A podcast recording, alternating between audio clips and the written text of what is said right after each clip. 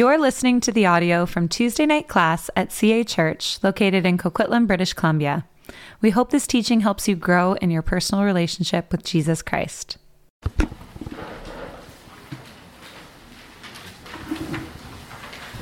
Okay, so this is one of my favorite translations of the Bible, the brick. Has any have you guys ever seen it? The Lego Bible. It's, there's some really questionable ones, but this is a good one. I didn't show any of the questionable ones. But when you think about how how do you choose what translation you're going to use? What do you, how do you decide that? How many of you are old enough to remember when everybody read the King James Bible? You guys are? Okay, so why do you think there are like 50 translations out there now? Why don't we just stick with the good old King James? Does anyone have a. Easier to read. So something that's easier to read? Okay, any other reasons we might have gone beyond the King James? To understand it. Yeah, to understand it. So our English is different than the, the English was when King James was around. Any other reasons? New manuscripts. Yeah, so those are the two reasons. You guys have got both of them. So one, that uh, you know, over the years since whatever 1500, Bible scholars were out there digging around in Israel. Dead Sea Scrolls were found. Tons of new tra- new manuscripts of the Bible have been found. So the newer translations take all those manuscripts as they translate. Also, language changes over time. How we speak now is different than how we even spoke 70 years ago. So the newer translations take that into account.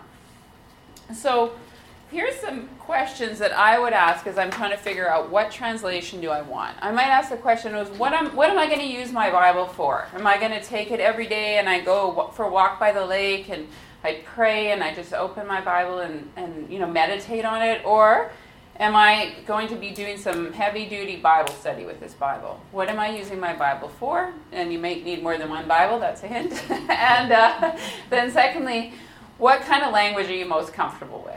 So, for me, I like inclusive language. So, I choose a translation that has inclusive language because I don't want to say brothers do this and I have to go, brothers, I'm not a brother. Do I have to be a sister too? So, I'll choose a translation that includes me.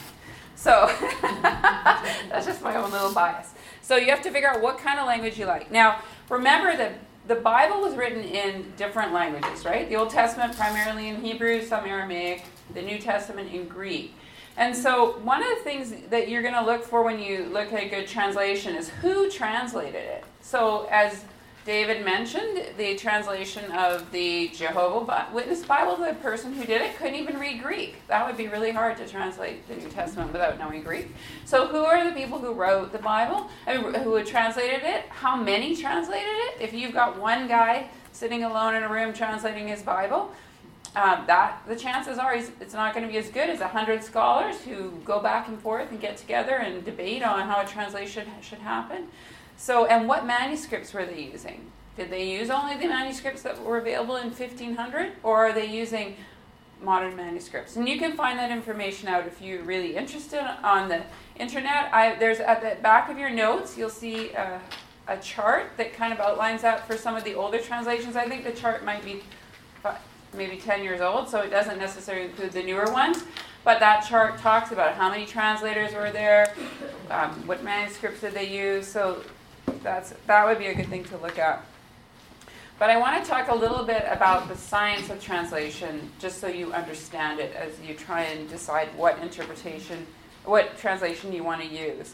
But again, the, the translators are making two choices. The first one is textual, and the second one is linguistic. So textual is what text are they using? And I mentioned that. You, sorry, I don't know your name, but you mentioned that when you said what that the number of manuscripts is greater. So, what text are they using to translate? And the second one is the linguistic question how do you make these Greek and Hebrew thoughts make sense to the English in the English language in 2012? Okay, so the question of the text is the translators have to look at the original manuscripts. Maybe there's 500 manuscripts on, on John, and they have to look at them all and go, what was the earliest one? How did this change happen? And they spend a lot of time trying to figure out what was as close as possible to the original text, because we don't have any of the original text for any of the Bible. We only have copies of the original text. Okay, so that's what they're doing. And they're trying to figure out what is the original text by taking 500 manuscripts and going backwards. Okay, I'm trying to think what else we would do that in to make it make sense, an illustration of that. But I hope that makes sense to you. And then the second one is the question of language. So, how to make it understandable. Some translations are more concerned that you understand the structure of the original Greek and Hebrew. Some translations are more, it's more important to them that you, under, that you understand it in English. So, for instance, I used to be a campus pastor, and I take my New American Standard Bible on campus and people would ask me questions about the Bible, and I'd open my Bible and say, Oh, there's something about this in John 5. And I'd read it to them, and they'd kind of look at me like, What? And then I'd have to translate it for them. Because the New American Standard Bible is more concerned that it's exactly in the grammatical structure of the Old Greek and Hebrew. And so it didn't make sense to people I was reading it to, and so I realized, oh man, I got to take my NIV on campus, and when I open it and read it, they'll understand what it says. So I'm going to explain that now. So, when you look at translation principles, some translations use word for word, some use thought for thought, and th- some are paraphrased. So, word for word is more concerned that the, the structure of the language is closer to the Hebrew or the Greek. And Greek and Hebrew sentence structure is very different than English. In Greek, there are no, there's no punctuation, and I mean, if you read Paul, you'll just see he uses clause after clause after clause, which doesn't make sense to English speakers, but worked for Greeks. And so um, that's why some translations go thought for thought. So as you move to the right, I'm not very good with my right and left, there's more and more interpretation in the translation process. So when you get to a paraphrase, a paraphrase is usually um, inter- translated by one person, and it usually is very much their interpretation of what the text says. So, for instance, The Message is a paraphrase written by Eugene Peterson, great to read, but I certainly wouldn't use it for Bible study. Okay? So, I've highlighted a few of the texts that perhaps you're familiar with. So, the NASB that I talked about, the New American Standard that I brought on campus and nobody knew what I was talking about, very close to word for word.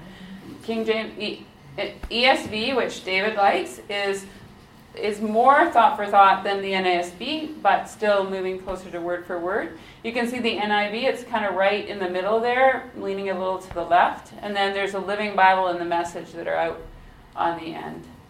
So if you're doing Bible study, what, what do you think would be a better translation to use?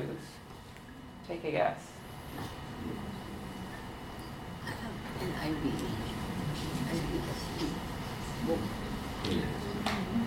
for Bible study. Probably the ESV or the NASB would be more helpful. But if you're going out to read and to like worship the Lord and reflect, what might be a better translation to use? The NIV probably. And again, I would never use one translation for Bible study. I would probably use five or ten. So, but but when you're reading them, you actually have to know which one is more like the Greek structure or which one is more like the Hebrew structure as you're reading them. So, so you have that little chart, and then I put it in a different way. And I'm going to use different terms here. But the word for word I'm translating is formal equivalent. So it's trying to get as close to the original as possible and still understandable in the English. The dynamic equivalent is trying to weigh both understanding and readability in English, and then the paraphrase doesn't really care about that. So these are the formal equivalence ones. Again, if you're doing Bible study, you'd need to have at least one of the formal equivalence Bibles. The dynamic equivalent, it might be helpful for you as you're interpreting, and the paraphrase would be helpful, but it's more like a commentary. Well, what did Eugene Peterson think this passage meant? But it's not you're not going to figure out what the Greek was saying by reading the message.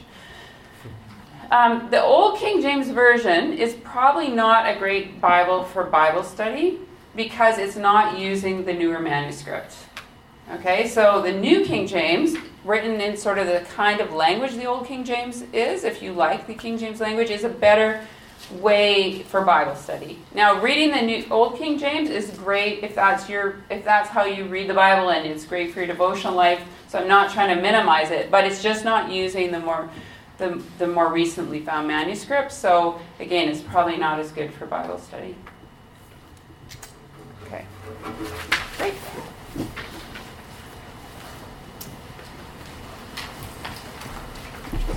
Well, Thanks for participating in this class. If you've been engaging in classes online, but you're not a part of a church community, we would love to have you join us. You can go to cachurch.ca to find out more about getting involved in the life and mission of CA Church.